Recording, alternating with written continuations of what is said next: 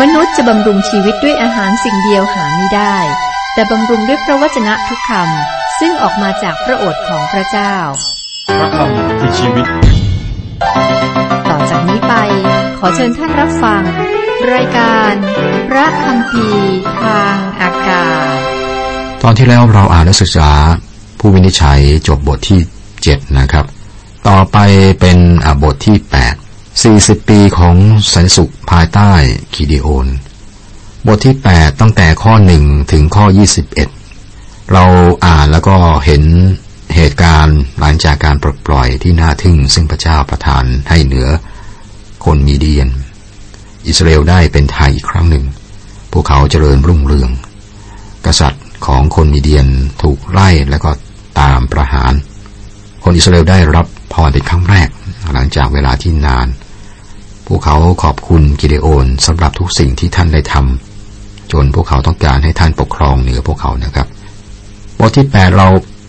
อ่านข้อหนึ่งถึงข้อยี่สิบเอ็ดนะครับผมไม่ได้อ่านนะเราดูไปแล้วก็ผมจะมาอ่านข้อยี่สิบสองนะยี่สิบสองครั้งนั้นคนอิสราเอลก็เรียกกิเดโอนว่า ขอจงปกครองผู้ข้าพเจ้าทั้งหลายเถิด ทั้งตัวท่านและลูกหลานของท่านสืบไปด้วย เพราะว่าท่านได้กู้เราทั้งหลายให้พ้นจากมือของคนมีเดียน คุณผู้ฟังครับนี่เป็นครั้งแรกในพระคัมภีร์ในพระคัมภีร์ที่บอกเราว่า คนอิสราเอลต้องการกษัตริย์ปกครองเหนือพวกเขา พระเจ้าบอกพวกเขาตั้งแต่แรกว่าพระองค์ไม่ต้องการให้พวกเขามีกษัตริย์อย่างชาติอื่นที่อยู่รอบๆนะครับ แต่เพราะว่ากิเดโอนได้ช่วยปลดปล่อยพวกเขาจากการเป็นทาสพวกเขาก็ต้องการให้กิเดโอนเนี่ยรับตำแหน่งกษัตริย์ ท่านเป็นคนแรกที่ได้รับข้อเสนอนี้ และก็ปฏิเสธ ต่อมาเราเห็นว่าคนอิสราเอลก็ร้องขอกษัตริย์อีก ที่จริงพวกเขายืนยันเรื่องนี้ แล้วพระเจ้าบอกแก่ผู้พยากรณ์ผู้วินิจฉัยซามูเอลนะครับ ซึ่งเป็นผู้วินิจฉัยคนสุดท้าย และคนแรกในบรรดาผู้เผยพระชนะนะครับ บอกซามูเอลว่าต้องเจิมกษัตริย์ให้แก่อิสราเอลพระเจ้าตรัสชัดเจนว่าคนอิสราเอลไม่ได้ปฏิเสธซามูเอลแต่ว่าปฏิเสธพระเจ้า ระองค์ต้องการปกครองเหนือประชากรของพระองค์ รูปแบบการปกครองสำหรับคนอิสราเอลเป็นการปกครองโดยพระเจ้า ในกรณีนี้ครับ พระเจ้าได้ใช้กิเดโอนอย่างน่าทึ่ง และคนอิสราเอลต้องการให้กิเดโอนเนี่ยปกครองพวกเขา พวกเขาไม่เพียงแต่ต้องการให้กิเดโอนปกครองเท่านั้นนะครับ ยังต้องการให้ลูกหลานของท่านปกครองด้วย ตรงนี้หมายความว่า ผู้อิสราเอลเนี่ยต้องการมีกษัตริย์เหมือนกับประเทศรอบๆ สังเกตคำตอบที่กิเดโอนตอบแก่ประชาชนในข้อ 23 กิเดโอนจึงตอบเขาทั้งหลายว่า เราจะไม่ปกครองท่านทั้งหลาย และบุตรของเราก็จะไม่ปกครองท่านทั้งหลาย พระเจ้าจะทรงปกครองท่านทั้งหลายเอง เมื่ออก่อนที่พระเจ้าจะใช้กิเดโอนมาเป็นผู้ปลดปล่อยอิสราเอลนะจากการกดขี่ของคนมีเดียนนะครับ เราอ่านศึกษามาตอนนั้นกิเดโอนนะอยู่นะแล้วก็กำลังนวดข้าวอยู่ที่บ่อย่ำองุ่นนะครับ เหตุการณ์ตอนนั้นท่านยอมรับว่าท่านขาดกลัว ท่านรู้ว่าพระเจ้าเป็นผู้ที่ประทานชัยชนะแก่ท่าน ท่านรู้ว่าลำพังกำลังความสามารถของตนที่จะชนะสงครามเนี่ยมันไม่มี ท่านรู้ว่าพระเจ้าได้ตั้งเพื่อให้เป็นไปตามพระประสงค์กิเดโอนเป็นคนที่น่าทึ่งมากนะครับ ในพระธรรมเฮบรูบทที่ 11 ได้บอกเกี่ยวกับกิเดโอนว่า เป็นวีรชนแห่งความเชื่อ ที่จริงท่านอยู่ข้างหน้าของผู้วินิจฉัยทั้งหลาย ยังอยู่หน้ากษัตริย์ดาวิดด้วยนะครับ และข้าพเจ้าจะกล่าวอะไรต่อไปอีกเล่า เพราะไม่มีเวลาพอที่จะกล่าวถึงกิเดโอน บารักแซมสันเยธาดาวิดและซามูเอลและผู้เผยพระชนะทั้งหลาย เพราะความเชื่อท่านเหล่านั้นจึงได้มีชัยเหนือดินแดนต่างๆ ได้ตั้งระบบความยุติธรรม ได้รับผลของพระสัญญา ได้ปิดปากสิง ได้ดับไฟที่ไหม้อย่างรุนแรง ได้พ้นจากคุมดาบ และความอ่อนแอของท่านก็กลับเป็นความเข้มแข็ง มีกำลังความสามารถในการทำสงครามได้ ตีกองทัพประเทศอื่น ๆ แตกพ่ายไป จากพระธรรมเฮบรูบทที่ 11 ข้อ 32 ถึง 34 ผู้เขียนหนังสือเล่มนี้บอกว่าไม่มีเวลาพอที่จะบอกทุกสิ่งเกี่ยวกับคนเหล่านี้ และต้องการ บอกถึงกิเดโอนนะพระเจ้าได้ให้กิเดโอนทำในสิ่งที่เหลือเชื่อครับ และนี่สอนเราว่าทุกคนละครับที่พระเจ้าใช้นั้น ต้องถูกใช้ตามแบบของพระองค์และพระองค์เลือกคนที่อ่อนแอจากโลกนี้หรือของโลกนี้ครับ กิเดโอนมีความอ่อนแออีกอย่างหนึ่ง ข้อ 30 31 กิเดโอนมีบุตรชายหญิงอขอโทษครับ กิเดโอนมีบุตรชายเกิดจากสายโลหิตของท่านเจ็ดสิบคน ราะท่านมีภรรยาหลายคน เมียน้อยของกิเดโอนที่อยู่ณเมืองเชเคมก็มีบุตรกับท่านคนหนึ่งด้วย ท่านตั้งชื่อว่าอาบีเมเลกกิเดโอนมีภรรยาหลายคน และมีเมียน้อยด้วยนะ มีสองอย่างนะมีภรรยาหลายคนและมีเมียน้อยครับ ท่านมีลูกชายทั้งหมดเจ็ดสิบเอ็ดคน อันนี้คือความผิดพลาดอย่างมากในชีวิต มีคนถามว่าทำไมพระเจ้าใช้คนอย่างนี้ได้นะ กิเดโอนมีภรรยาแล้วก็ลูกครับ หลังจากสงคราม ความจริงคือว่าพระเจ้าใช้ท่านแม้ว่าท่านเป็นอย่างนี้ พระเจ้าไม่เห็นด้วยกับสิ่งที่ท่านทำการกระทำของท่านนำความโศกเศร้ามายังประเทศอิสราเอลบทต่อไปเนี่ยจะทำให้เราเห็นเรื่องนี้นะครับ พระเจ้าห้ามการแต่งงานกับคนต่างชาติ อับราฮัมก็มีภรรยาน้อยนะคือหญิงอียิปต์ชื่อว่าฮากา ซึ่งเป็นแม่ของอิสมาเอล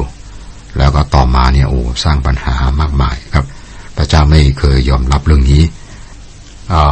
ลูกของอับราฮัมที่เกิดกับภรรยาคือนางซาร่านะครับอิสหักเป็นลูกชายของอับราฮัมต่อมาก็เป็นชาติอิสราเอลชาติอิสราเอลนี้มาทางอิสหักนะครับ แล้วก็ทาง อิสมาเอลซึ่งเป็นลูกชายของอับราฮัม ก็ต่อมาเป็นชาติอาหรับ พระเจ้าก็ไม่ได้อวยพรตรงนี้ครับ พระองค์ไม่ได้อวยพรโซโลมอนเมื่อทำอย่างนี้ และพระองค์ก็อวยพรอีกกรณีหนึ่งสำหรับกิเดโอนนะพระเจ้าก็ไม่ได้อวยพรในกรณีนี้นะครับ ที่จริงพฤติกรรมของกิเดโอนเกี่ยวกับเรื่องภรรยามากกับภรรยาน้อยนะครับ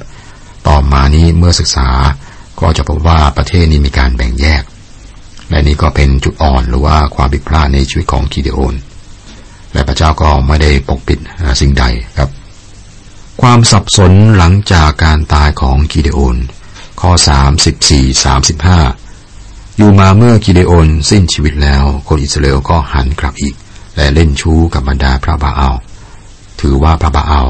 ถือว่าพระบาอัลเบริต เป็นพระของเขาทั้งหลาย คนอิสราเอลไม่ได้ระลึกถึงพระเยโฮวาห์พระเจ้าของตน ผู้ทรงช่วยเขาให้พ้นมือศัตรูรอบด้าน เขาไม่ได้แสดงความเมตตาแก่ครอบครัว เยรุบบาอัลคือกิเดโอนเป็นการตอบแทนความดีซึ่งกิเดโอนได้กระทำแก่คนอิสราเอล ตอนนี้ก็กลับสู่วงจรอีก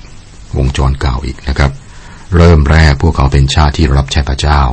แล้วเขาก็ทำความชั่วละทิ้งพระเจ้า กราบไหว้พระบาอัล และพระเจ้าก็ขายพวกเขาให้กลายเป็นทาส แล้วเขาก็ร้องต่อพระเจ้า แล้วพวกเขาก็กลับใจใหม่ พระเจ้าก็ให้ผู้วินิจฉัยเพื่อปลดปล่อยพวกเขา ตอนนี้อิสราเอลเนี่ยทำผิดอีกแล้วนะครับ ทันทีที่กิเดโอนเสียชีวิต คนอิสราเอลได้ละทิ้งพระเจ้า แล้วก็ล่วงประเวณีกับพระบาอัลนี่คือสิ่งที่เศร้าใจของอิสราเอลและเป็นเรื่องของโบสในตอนนี้ด้วยครับ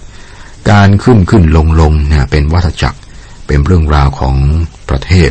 คริสจักรและของคนแต่ละคน วันนี้เราหลายคนอาจอยู่ในวงจรเหล่านี้และอยู่ในวงจรเหล่านี้ครับ เราขึ้นแล้วก็อีกวันหนึ่งก็ลงหมุนเวียนไปอย่างนี้ครับ พระเจ้าไม่ประสงค์ให้ชีวิตฝ่ายวิญญาณของเราเป็นอย่างนั้น บทที่เก้าและบทที่สิบ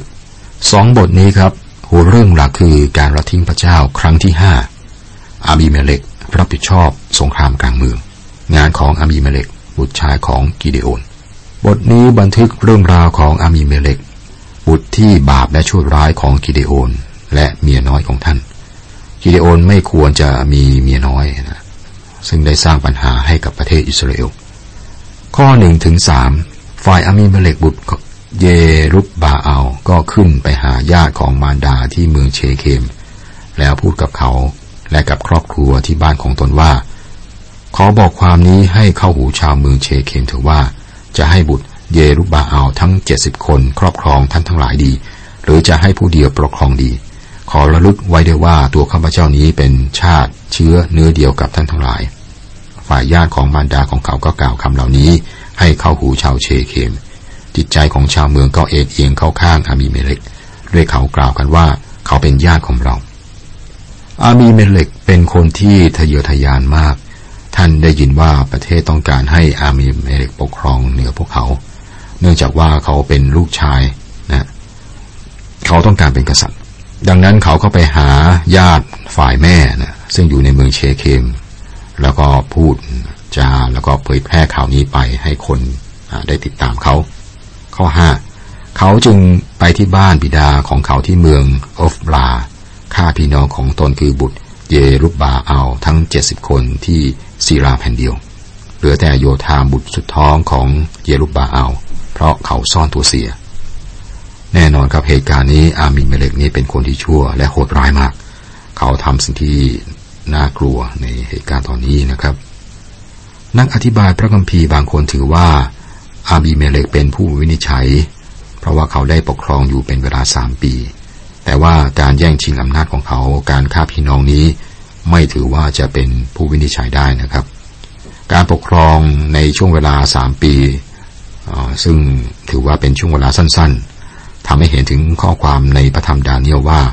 ท่านผู้สูงสุดทรงปกครองอยู่เหนือพระชนาจักรของมนุษย์ และประทานพระชนาจักรนั้นแก่ผู้ที่พระองค์จะประทาน และตั้งผู้ที่ด้อยที่สุดให้อยู่เหนือ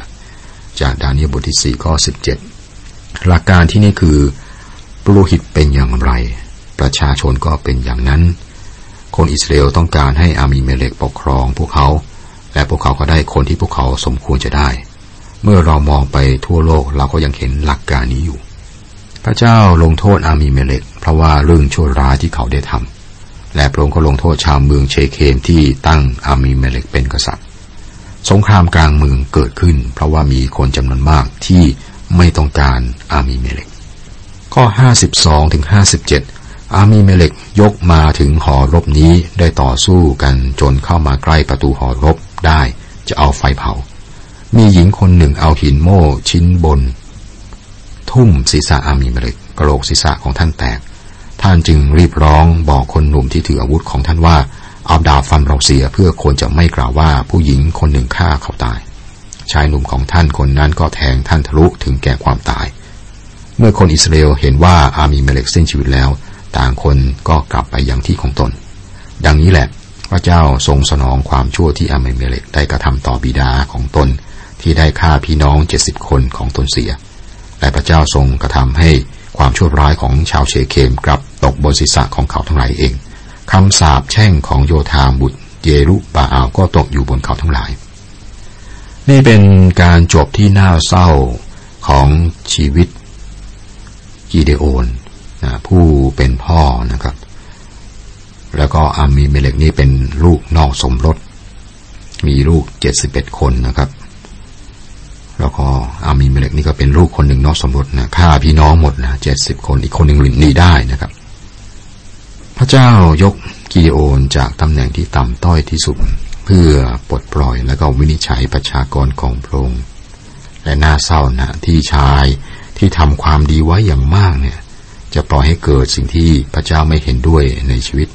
และเกิดเป็นสงครามกลางเมืองต่อมาในอิสราเอลครับ บทที่สิบโทลา ผู้วินิจฉัยคนที่เจ็ดโทลาและยาอีเป็นผู้วินิจฉัยคนต่อมา เราอาจจะไม่เคยได้ยินชื่อนะโทลานะก็ไม่ไม่เป็นไรนะเพราะว่าเขาไม่ได้ทำอะไรมากนักนะครับ ข้อหนึ่งถึงข้อห้าต่อจากอามีเมเลกมีคนขึ้นมาช่วยกู้อิสราเอลชื่อโทลา บุตรชายปูวา ผู้เป็นบุตรของโดโด ชนเผ่าอิสคา และเขาอยู่ที่เมืองชามีในแดนเทือกเขาเอฟราหิม ท่านวินิจฉัยอิสราเอลอยู่ 23 ปี แล้วท่านก็สิ้นชีวิต เขาฝังศพท่านไว้ที่เมืองชามี ยาอี ผู้วินิจฉัยคนที่แปดในข้อสามถึงข้อห้าต่อมายาอีคนกิเลอาดได้ขึ้นมา และท่านวินิจฉัยอิสราเอลอยู่ 22 ปี ท่านมีบุตร 30 คน ขี่ลูกลา 30 ตัว และมีเมืองอยู่ 30 หัวเมือง เรียกว่าเมืองฮาวโวยาอีจนทุกวันนี้ซึ่งอยู่ในแผ่นดินกิเลอาดยาอีก็สิ้นชีวิตถูกฝังไว้ที่เมืองคาโมนเรื่องที่เรารู้เกี่ยวกับเขาก็คือว่าเขามีลูกชายสามสิบคน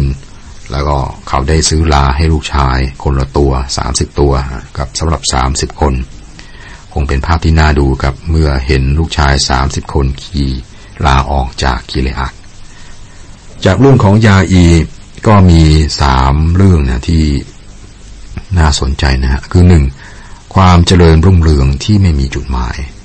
สองความมั่งคั่งที่ไม่มีอิทธิพล และสามเกียรติที่ไม่มีอำนาจ ในสมัยนั้นลาเป็นเครื่องหมายความเจริญรุ่งเรือง และนี่แสดงถึงความร่ำรวยนะครับ ยกตัวอย่างผู้วินิจฉัยบทที่ห้าข้อสิบบอกว่า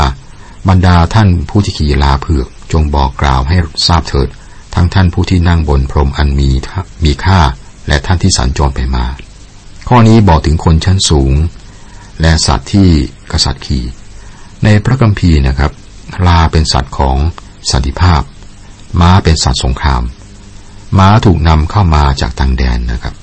แต่ว่าลูกลาเนี่ยเป็นสัญลักษณ์ของความเจริญรุ่งเรือง และของกษัตริย์องค์หนึ่งพระเยซูก็ทรงลานะขี่ลาเข้าไปในกรุงเยรูซาเล็ม ในพระธรรมเสคาริยาบทที่ 9 ข้อ 9 บอกว่าทิดาแห่งซิโยนเอ๋ยจงร่าเริงอย่างยิ่งเถิด โอ้บุตรีแห่งเยรูซาเล็มเอ๋ยจงโห่ร้อง ดูเถิดกษัตริย์ของเธอเสด็จมาหาเธอ ทรงความยุติธรรมและความรอด ระองค์ทรงอ่อนสุภาพและทรงลา ทรงลุกลา ผู้พยากรณ์เสคารยาไม่ได้หมายความว่า พระเยซูทอม เพราะว่าขี่ลูกลา พระองค์ถ่อมแม้ว่าพระองค์ทรงขี่สัตว์นะที่ที่กษัตริย์เขาขี่นะทรงนะครับ ถ้าพระเยซูไม่ได้เป็นกษัตริย์ ก็เป็นการไม่ถูกต้องที่พระองค์จะกีฬาและรับการยกย่องสรรเสริญจากฝูงชนในสมัยนั้นนะครับ กลับมาที่บรรดาลูกชายของยาอีนะครับ ก็ไม่ได้ทำอะไร นอกจากกีฬานี่เป็นภาพของความเจริญรุ่งเรืองที่ไม่มีจุดหมาย กลับมาที่เราครับ ชีวิตของเรามีจุดมุ่งหมายหรือไม่ สิ่งที่เราต้องการในตอนนี้คือทิศทางสำหรับชีวิต เราต้องการจุดประสงค์ของชีวิต สมัยของผู้วินิจฉัยยาอีครับ ยังแสดงถึงเกียรติที่ไม่มีอำนาจด้วย ยาอีเป็นคนสำคัญในสังคม แต่ท่านก็ไม่ได้ทำอะไรพิเศษ หลังจากสิ้นชีพก็ถูกฝังในที่ที่ไม่มีใครรู้จัก ไม่ได้มีบันทึก ไม่เคยทำอะไรที่มีคุณค่า ท่านก็ไม่ได้เข้ารบไม่เคยได้ชัยชนะ แต่ว่าท่านมีลาสามสิบตัว แต่ว่าไม่มีฤทธิ์เดชฝ่ายวิญญาณ เราอยู่ในสมัยที่คริสจักรได้สูญเสียฤทธิเดชนี่คือภาพของคริสจักร ยาอีไม่ได้ทำอะไรครับ ท่านตายแล้วก็ถูกฝังก็จบไปคุณผู้ฟังครับเรากำลังศึกษาพระธรรมผู้วินิจฉัย เป็นเรื่องของอิสราเอลหลังจากสมัยโยชูวาครับ